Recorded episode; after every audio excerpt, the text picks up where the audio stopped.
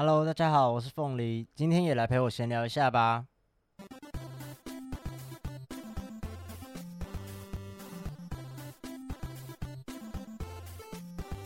我今天会谈几件事情，很快速，我讲一下。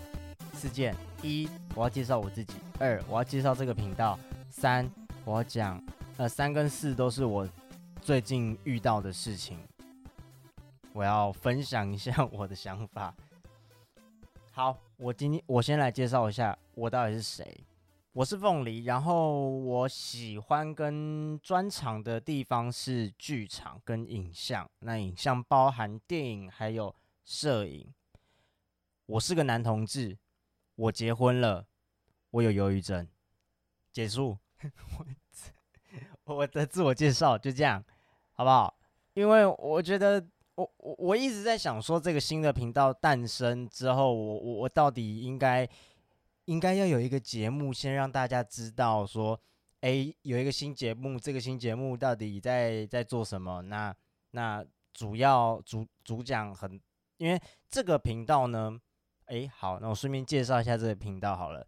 凤梨苦瓜鸡它会有三个节目，不包含我现在闲聊的这个节目的话，会有三个节目，会讲什么？会讲艺术、心理学跟各种话题，而那个各种话题会包含时事跟议题，所以这是这是分别三个节目哦。到时候大家呃等到我们正式比较呃频繁的上线之后，就会看到了。我们会有三个节目，第一个节目在讲艺术，第二个节目在讲心理学，第三个节目在讲各种话题，会有时事，也会有议题，可能会有新闻，不一定。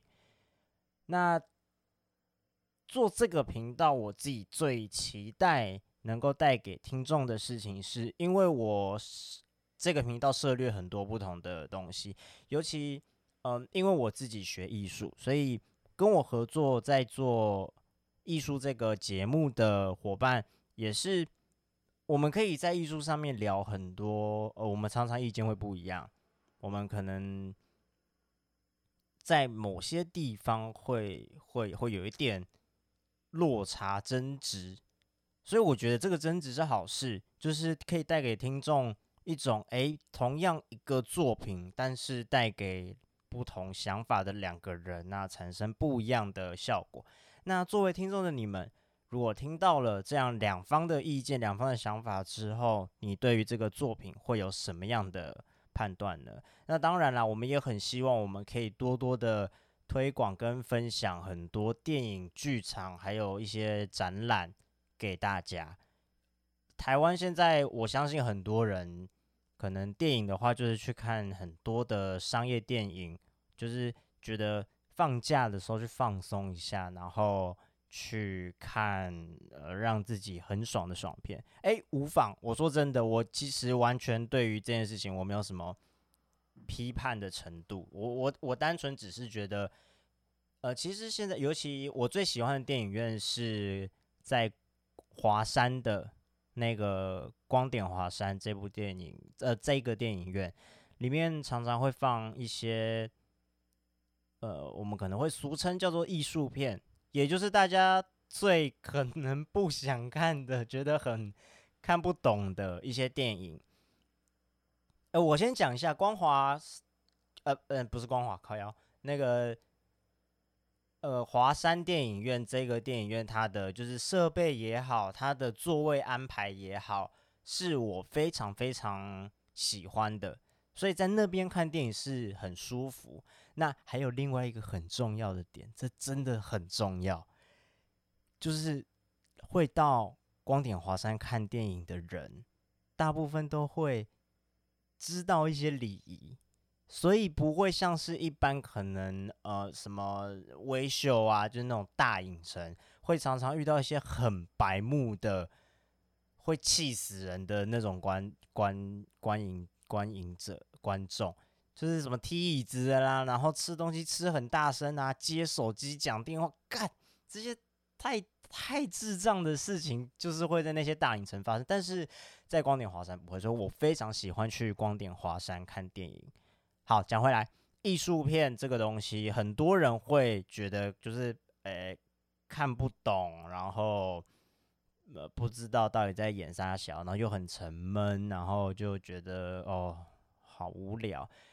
我其实推荐一个大家一个方法，就是如果今天有某一部你在你的生活当中，你发现有一部艺术片，但它很明显的从预告上，或者是你看到其他人分享，你就可以知道，哎，这部电影它是一个比较偏向艺术片，而不是商业的爽片的话，然后你有一点兴趣，你就去某一天你就买票去看。然后耐着性子，你真的，我我就给自己一种就是诶学习的心态，就像我们有时候看书也会常常一一一一本书，我们当初买的时候很兴奋，结果就就是把它摆在书桌旁边长灰尘，这这这这种感觉。我我我，你去那个电影院里面看这部艺术片的时候，你就提醒自己，诶，我今天就是要来看一部。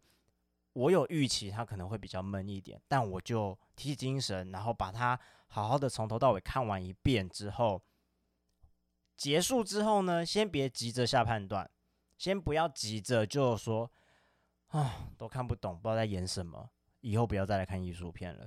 先不要急着下判断，你先开始上网去看一些评论、一些讲评，去说这部电影，或者是去查一下这个导演。他是谁？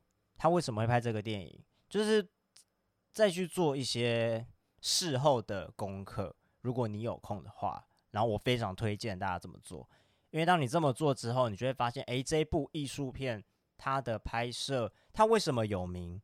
那它为什么这么沉闷，却有这么多人推荐？然后是什么原因呢？哦，你可能就会发现说，原来是哦，因为它的摄影。的方式是非常独特的哦，然后或者是他讲故事的方法，其实是呃一般人想象不到的讲故事的方法。你就想象你自己，你想象你自己是一个写故事的人，你是一个创作者，你要拍电影，你有办法拍出这个电影吗？你有时候去想象这件事情的时候，你就会恍然大悟，觉得，哎，哦，原来我那天看的那部艺术片，虽然我真的觉得很闷，看不懂。可是，诶，是我的话，我真的拍不出来，诶，因为我想象不到原来有那样子的叙事的方式，就是原来摄影机可以那样拿哦，原来摄影机可以那样拍哦，哦，原来颜色可以调成那个样子哦，哦，原来演员可以这样子演那样子演，就是你会发现到，你当你把自己设身处地成为一个创作者的时候，你就会发现到很多为什么这些电影它会被捧。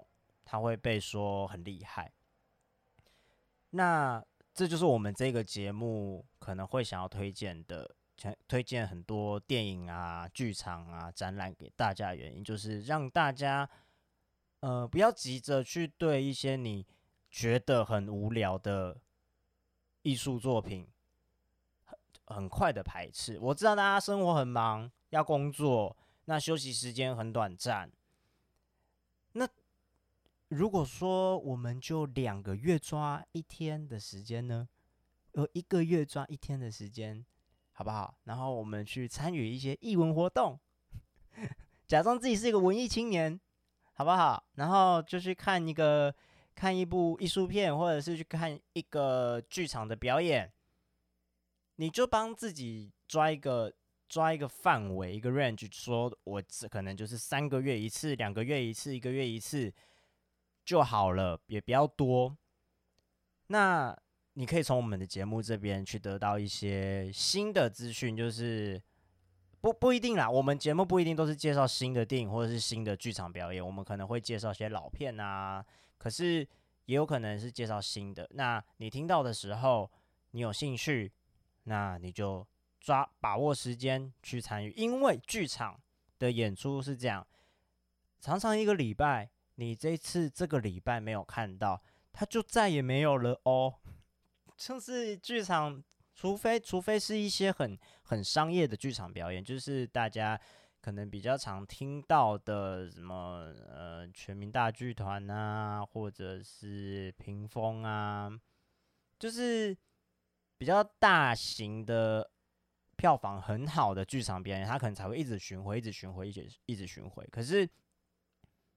在一些呃一般大部分的剧场表演都是一个礼拜，或顶多两个礼拜。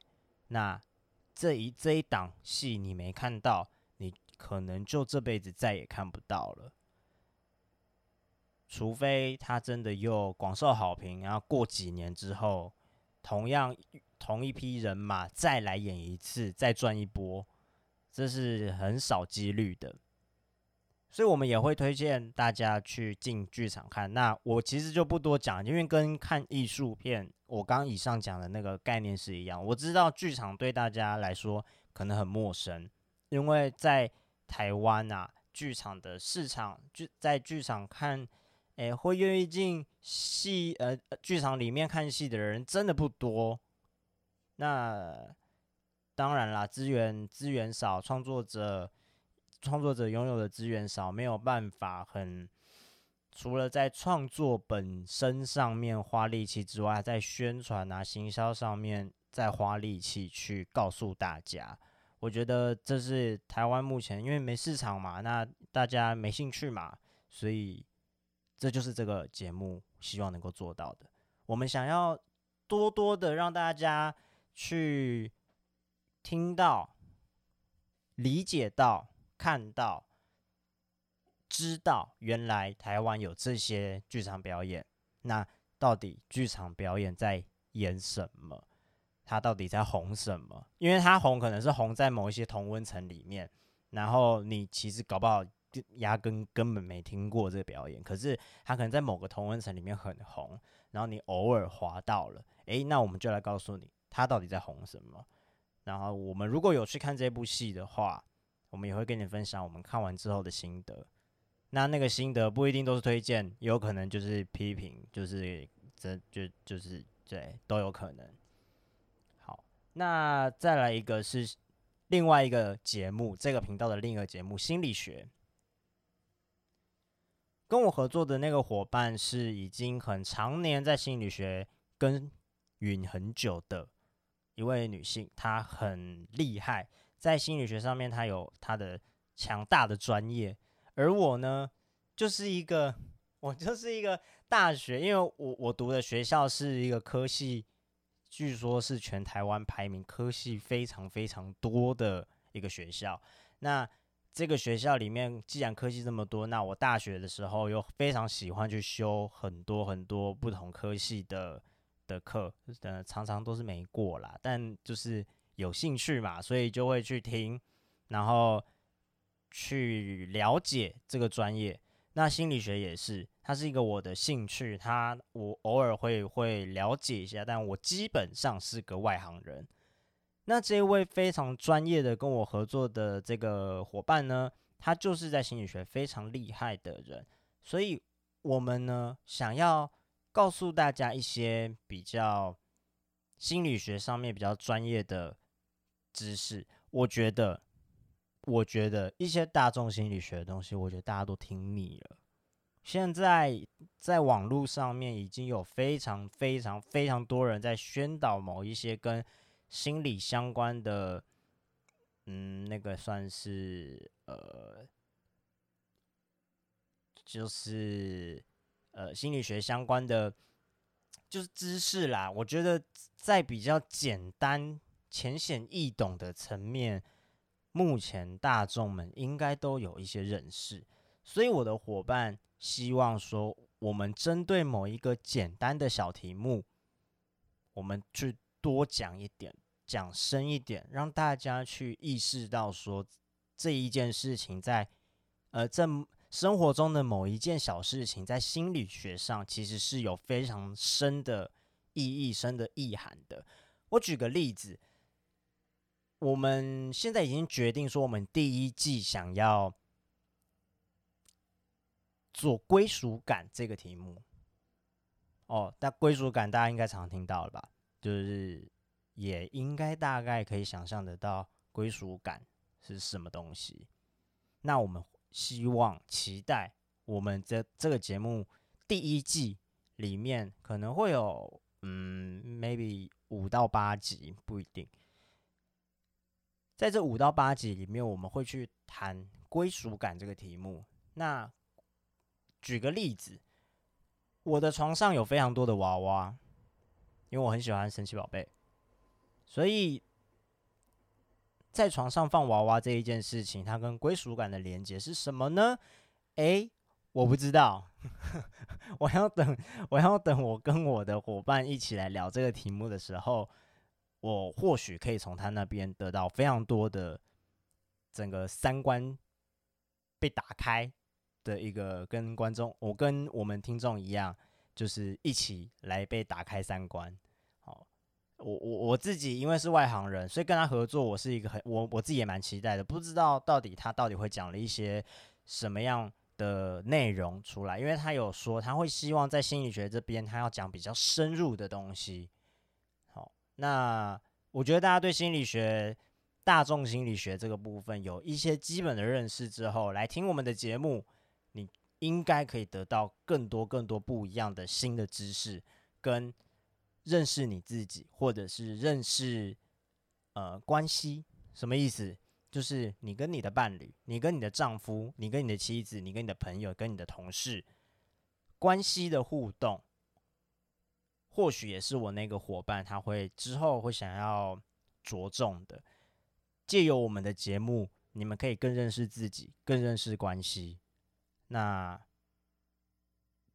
希望你们不要，嗯，感觉只身一个人活在这个世界上，非常的孤独无助。你们可以从我们的节目里面得到一些从你们自身出发得来的安全感。好，好，好，不要讲太多。好，希望大家之后就是我们节目上线之后，就来听听看。那我也不知道会发生什么事。我也很期待，那就希望大家能够听下去。至于第三个节目，会谈到一些话题时事，呃，这个东西啊，我们想要用一些轻松的聊天的方式，然后去谈论一件事情，而这个事情可大可小。我们的出发点是这样，我们会想要用一首歌的歌名作为出发点。好，我们就找找一首歌的歌名。那这个歌名呢，我们联想到了什么事情？可能跟现在社会上的某些议题有关，可能跟一些我们生活中遇到的大大小小的鸟事或者是开心的事有关。那就是从歌名出发，然后去。聊时事，去聊议题，去聊各个各大小事情，真的就是轻松的聊天。而且跟他跟呃我这个第三个节目合合作的伙伴，是我们聊起来会非常的有趣。所以就是大家就是轻松的听。那轻松的听的过程当中呢，你可能也会意外的有得到非常多不一样的新的思维跟想法。我觉得啦，做这个频道对我的意义而言，就是陪伴大家。大家可能通勤上班之之的时候，或者是你是上大夜班可以偷偷听 podcast 的人，嗯，这个节目就可以带给你很多不一样的冲击跟刺激。因为我我我我这个频道包含的内容蛮多的嘛。其实包含我自己现在这个闲聊的节目，基本上这个频道会有四个，会有呃四个性质比较不一样的的内容，大家可以自己选择自己喜欢的去听，或者是都听，然后你就会发现很多不一样的地方。好，我觉得频频道跟我自己。的自我介绍的部分，大概先这个样子了。我要来聊我最近生活中遇到的事情了。等我一下，我喝个水。这件事情其实，嗯，就是跟性别有关，跟我是一个男同志有关。好，大家做好心理准备哦，要开始喽，要很无聊的部分哦。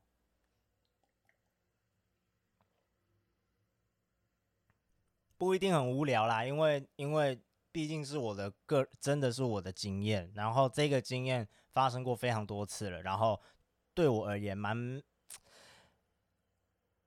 嗯，可以说是不舒服的经验，但是我也希望我现在讲出来，然后很多没有意识到这件事情的人，你们可以开始意识到这件事，然后不要再去用这种无，我知道你们。是无心的、无意的，不要再去无心无意的到去伤害到其他人了。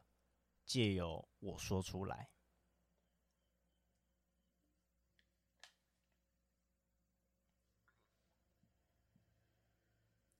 事情是这样子的，我已经结婚了嘛。那有一次，我我就是在跟我的同事聊天，那聊着聊着，因为某一个话题就带到。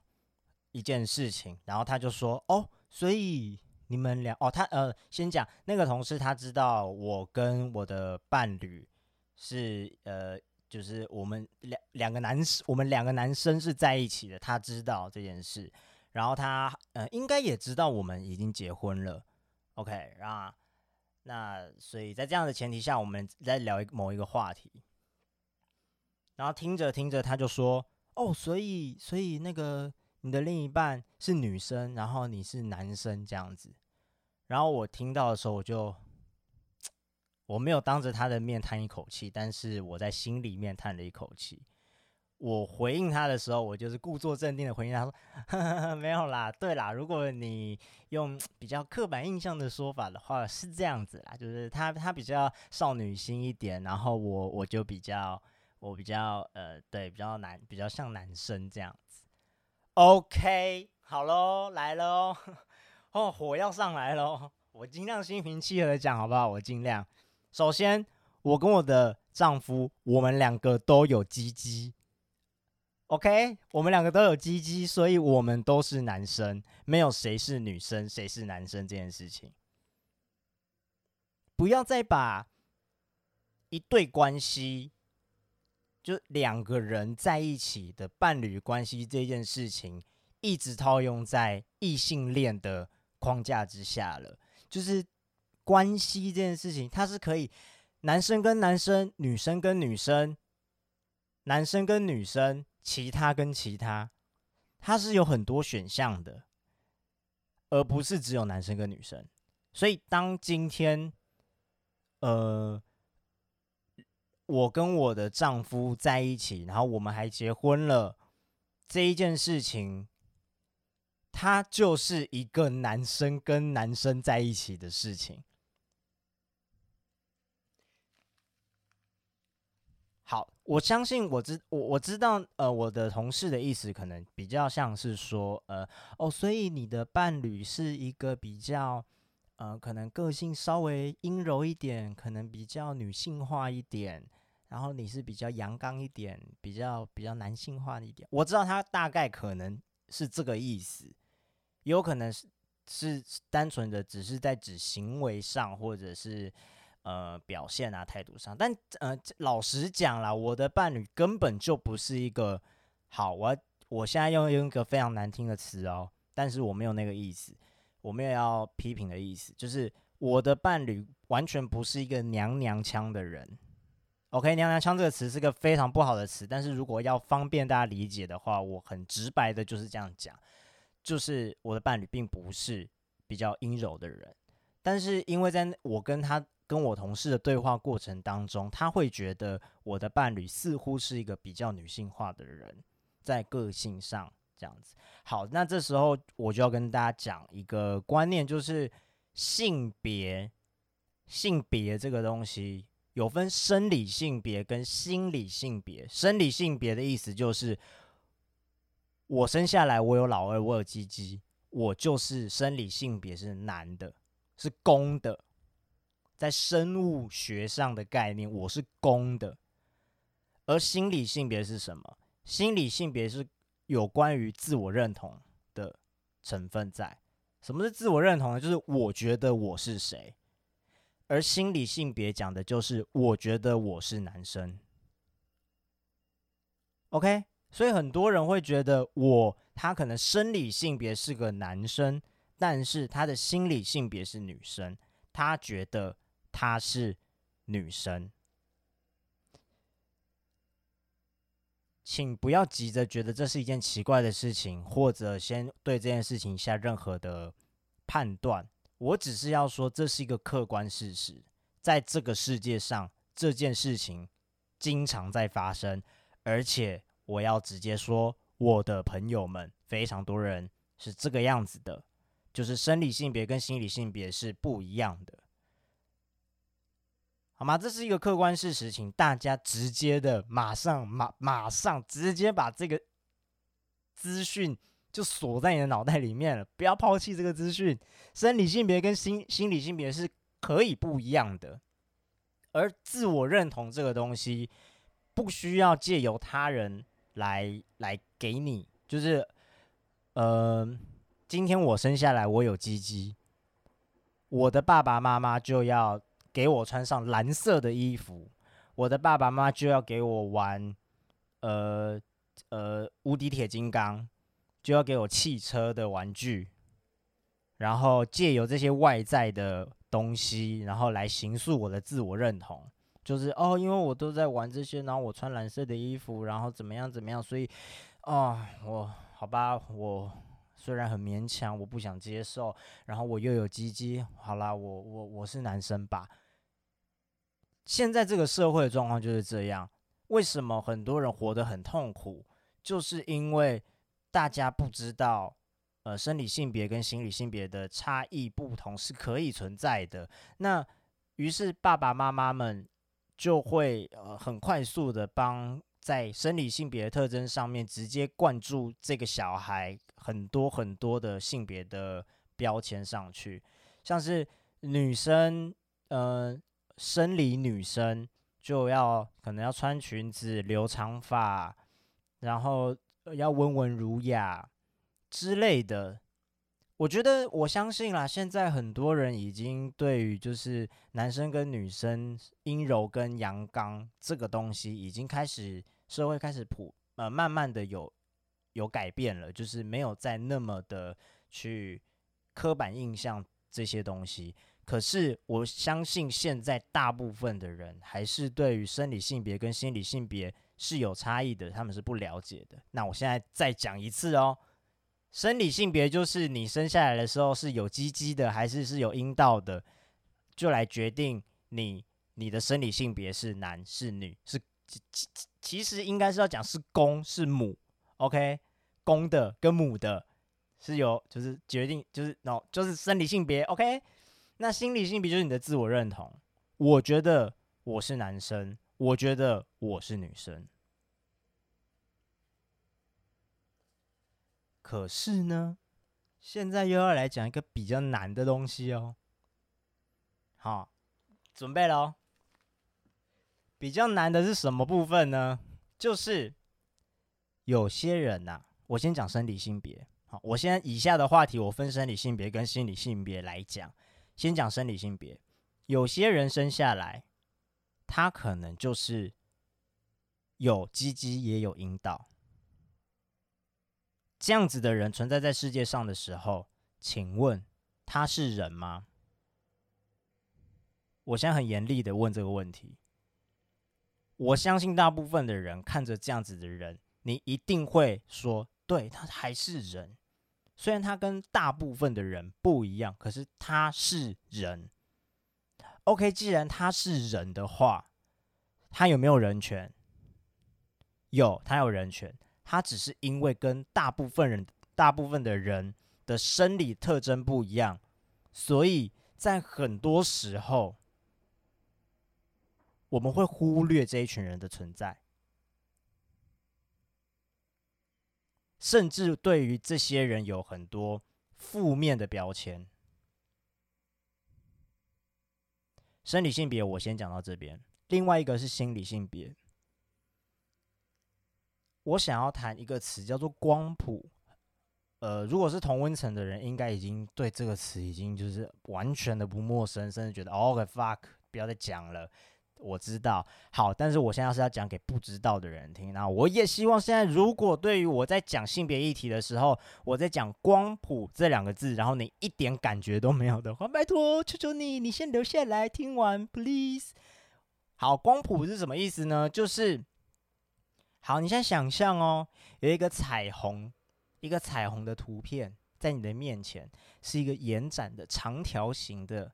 好，有左边有右边，左边呢是男生，右边是女生。哎，我再讲一次，我现在在讲的是心理性别哦，就是我认为我是什么性别。好，好，回来，左边是男生，右边是女生。好，在这个彩虹的长条状里面呢，它在这个彩虹里面的每一个点。你先拿一支笔，在这个彩虹上面随便点一个点。好，那个点呢，它是比较靠近女生，还是比较靠近男生呢？好，如果是比较靠近女生的话，就是我对我的身份认同是，我觉得我比较像是女生，我觉得我比较认同我是女生。那但是也有一点点男生啦，这是我对我的自我认同。这就是光谱的意思，就是你对于你的自我认同不是只有左边跟右边而已，不是只有男生跟女生。自我认同你可以是，我觉得我有一点那样，也有一点这样。那甚至有些人觉得我既不是男生，也不是女生。我对于性别这件事情，我压根不想要对我自己套上性别的标签。我再讲一次，这是客观事实。这是这世界上真的有这样子的人的存在，然后你不要说我在在，不要觉得我在讲一个很科幻的事情，就是怎么可能会有这种人啊？拜托，那男生就男生，女生就女生，怎么会有人觉得自己不是男生也不是女生？有，干你娘有，听清楚了，真的有，我身边就有朋友是，他活生生的在我面前，所以。这就是光谱的意思，就是你作为一个人，你的心里、你的、你心中的感觉，你对于你自己的认识，你觉得你是男生还是你是女生，不是只有单二的选项，不是只有男生跟女生这两个选项而已，它是可以有一个选项叫做其他。我经常在呃一些填问卷的时候啊，就是网络上有时候可能买东西，就是。广告嘛，有时候广告他可能叫你填问卷，然后他可能就会给你一些资讯或者是优惠券之类的。选项那边啊，就性别的选项那边就会只出现男生跟女生，我觉得嘣，我直接爆炸，我就会马上立刻私讯那个粉丝这边就说，希望你们在你们的问卷上面尊重一下有选项其他这件事情。有很多人是想要选其他的，好吗？呃，现在现在状况是这样，因为大大多数的在这个世界上，大多数的人还是会对自己的身份认同可能会标签男生或标签女生，然后这是大部分的人。所以，其他这两个字是基于，因为大部分的人都有标签，都有标签自己男生或女生，所以才放了一个其他这个选项。不然的话，我觉得其他这两个字也非常的，我认为也是非常不妥的。但是我点到为止，因为这就是另外一个议题了。好，但基本上我们至少要做到在选项里面有一个提供，就是。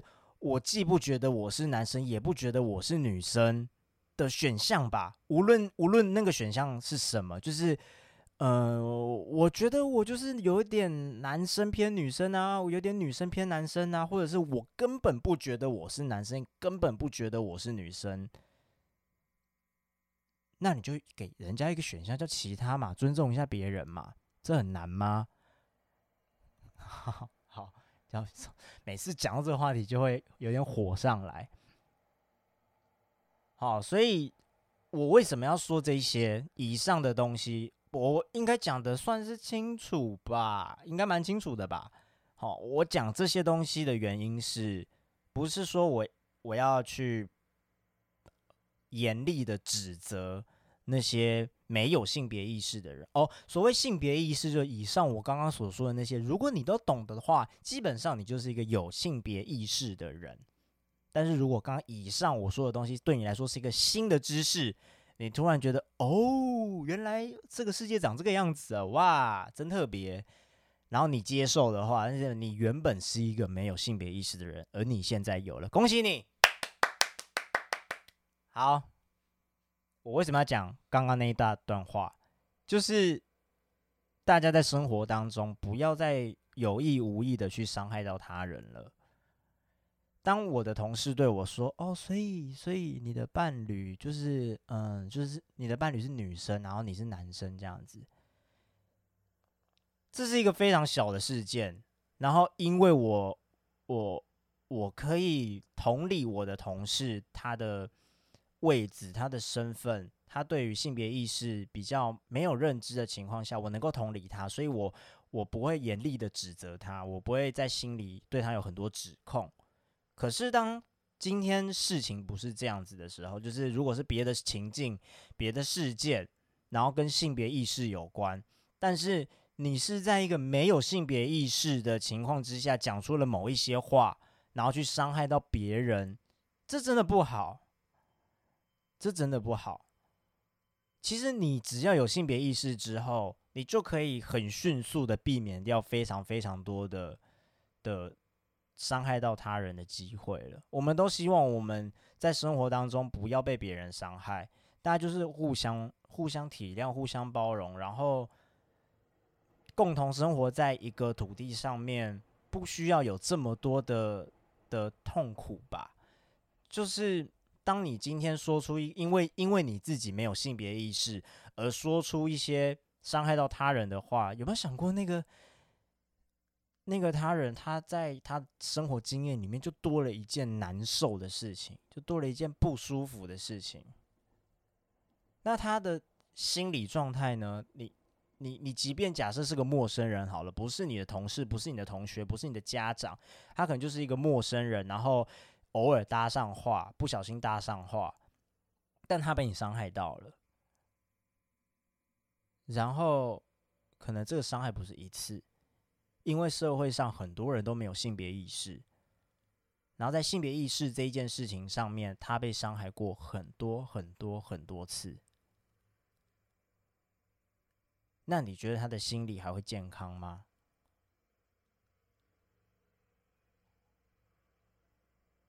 好，这就是我接下来要讲的下一个话题了。你觉得他心理还会健康吗？心理健康这是什么东西？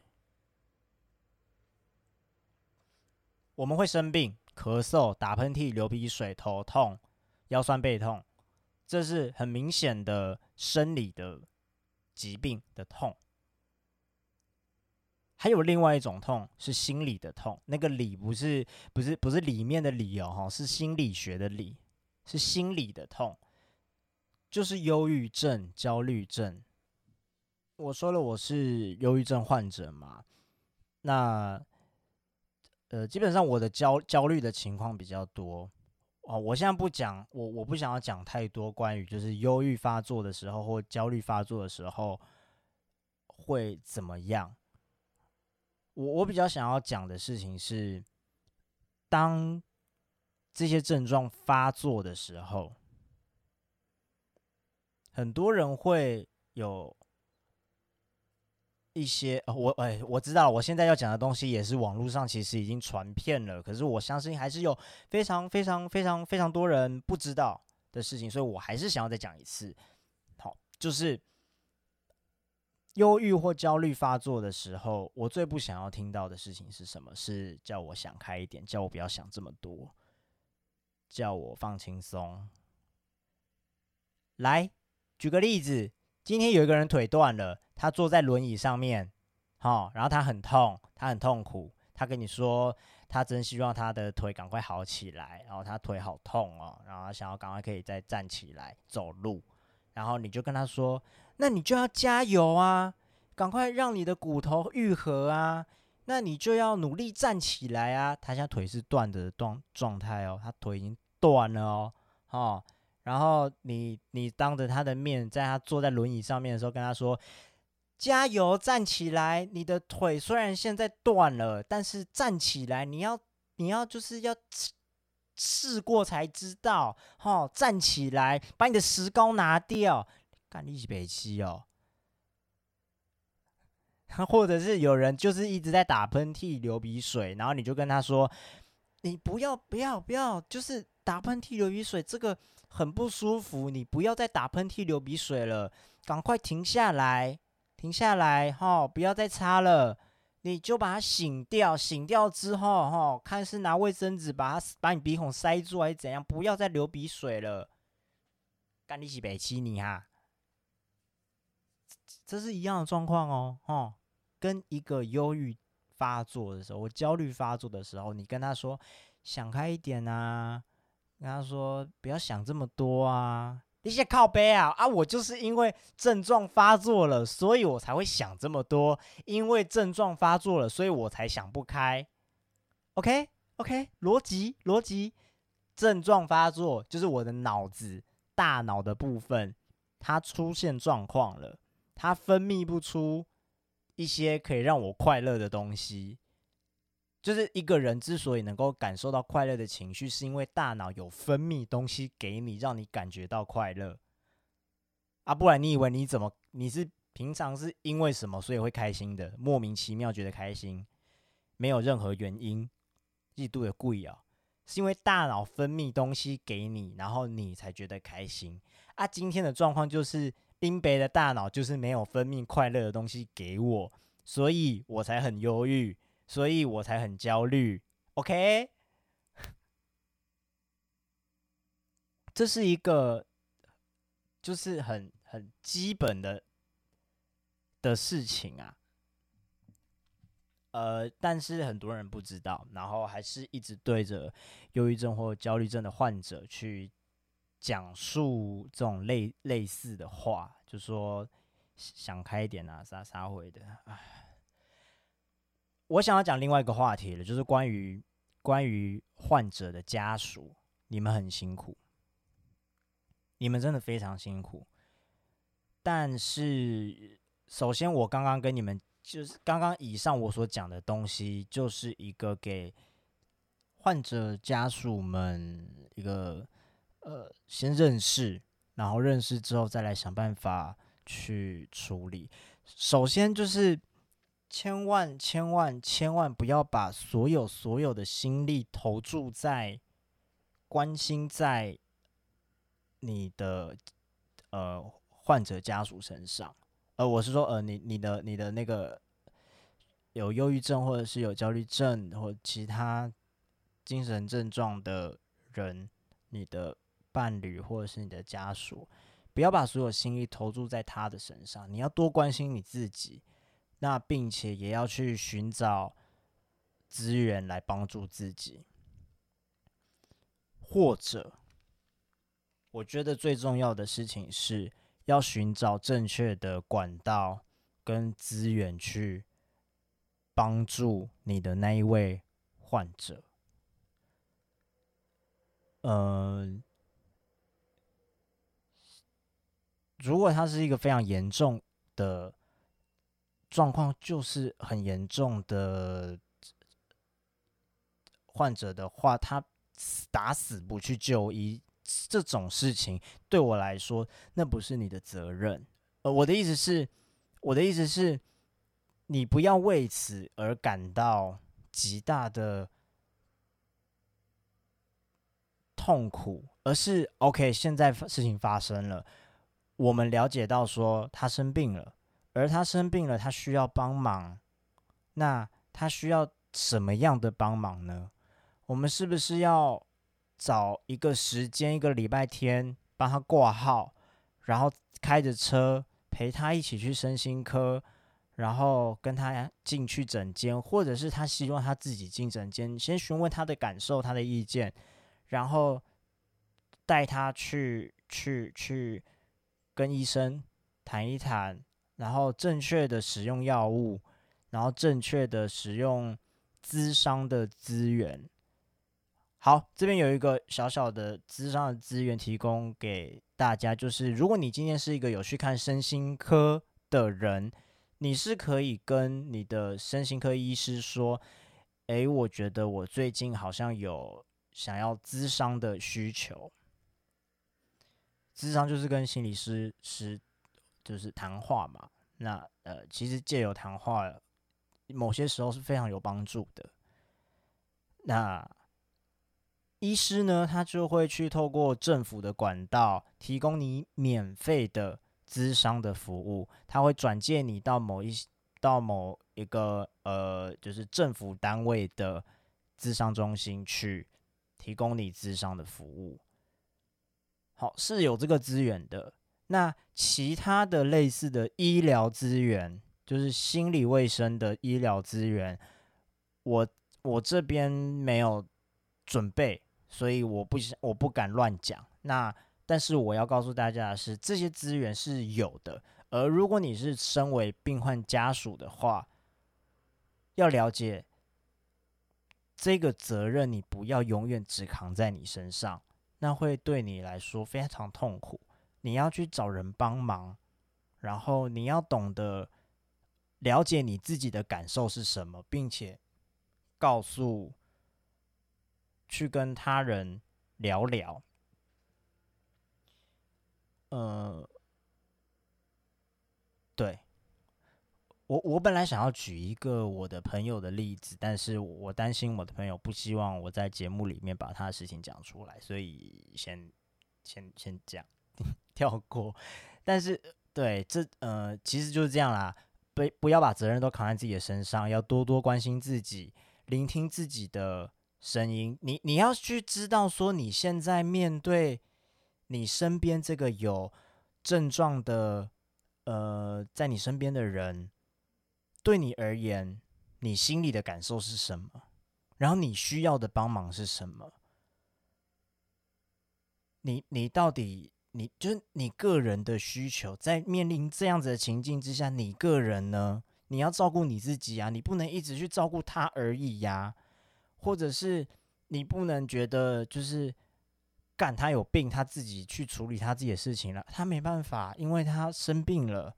而他生病的那种病，假设很严重的话，他是完全没有办法自理的，所以，所以他是需要帮忙的。那他需要帮忙的同时，你自己也需要帮忙。所以，作为患者家属们，呃，要好好的懂得照顾自己。你要去找你的朋友，你要你自己可能也需要去看身心科。诶，先说，看身心科并不是一个有病的人的专利，就是。你你在你还没有得到忧郁症之前，搞不好因为你因为照顾患者照顾久了，长期下来你自己也成为了一位忧郁症患者，这是这是有极大可能的。所以在你得到忧郁症之前，你有那个意识到说，诶，现在情况不太妙，你也需要帮忙的时候，你就赶快去去身心科去寻求帮助，然后不要觉得这是一件丢脸的事情，因为你就是需要帮忙。你你你你不是万能的，你一个人的力量真的没有办法去帮助患者，就就靠你一个人力力量就能够帮助到患者是不可能的。所以，好不好？照顾对方的同时，也要照顾自己。尤其呃，这这一句话，除了是用在平常的状况、平常的日常生活状况，尤其适用在当你是。患者家属的时候，不要给自己太多的指责，不要给自己太多的压力。更重要的是，要积极的去寻找可以帮助你的人。而那个人是谁呢？朋友啊，医生啊，政府单位的某些资源啊，上网查一定查得到，一定找得到的。我这边不敢乱讲，因为我没有做功课，所以上网查一定查得到的。那你就打电话，花一花个半天的时间打电话，好，然后去找到一个你觉得适合你的方法，去作为你的避风港。他可能是某一间智商中心，他可能是某一间诊所的身心科的医生，然后很适合你，他跟你很跟你聊得来，所以你你总是可以呃。在照顾病患的同时，可能在每个礼拜或者是每几每隔几个礼拜，就会有一段时间是你可以放松的时候，是你真正可以得到协助的时候，甚至医生可能会开给你一些呃协助你协助你呃精神状况的药物，然后适量的使用它。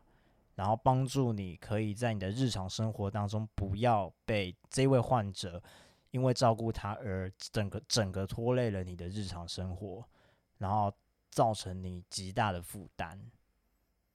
好，今天节目就差不多讲到这边，讲了很多东西，然后我我真的很努力的尽量言简意赅了，拜托，如果你们觉得还是太难听不懂的部分，哪边听不懂或者是。呃，觉得哪边想要我多讲一点的话，你今天听到这节目了，谢谢你来听这个节目，非常感谢，非常非常感谢，也希望你能够支持我，然后订阅这个频道。接下来呢，陆陆续续会有更多更多的节目上线到这个频道，好，呃的这个频道凤梨苦瓜鸡。诶，频道频道名称要不要介绍啊？算了，以后你们就知道了。呵。所以啊，拜拜托支持一下。那未未来呢，会有很多很多不同的新的节目上线。那我我相信性质会很不一样，调性很不一样，你们聆听的时候的感受也会很不同。那你们可以根据你们日常生活中你正在做什么，你可能在打电动，你可能在嗯上呃晒衣服，你可能要通勤的时候，去选择一个适合你的节目来听。好，再多在这个频道里面。都在凤梨苦瓜机里面，它会有四个频道。我刚刚讲了四个频道。好，那今天就到这边，谢谢大家，拜拜。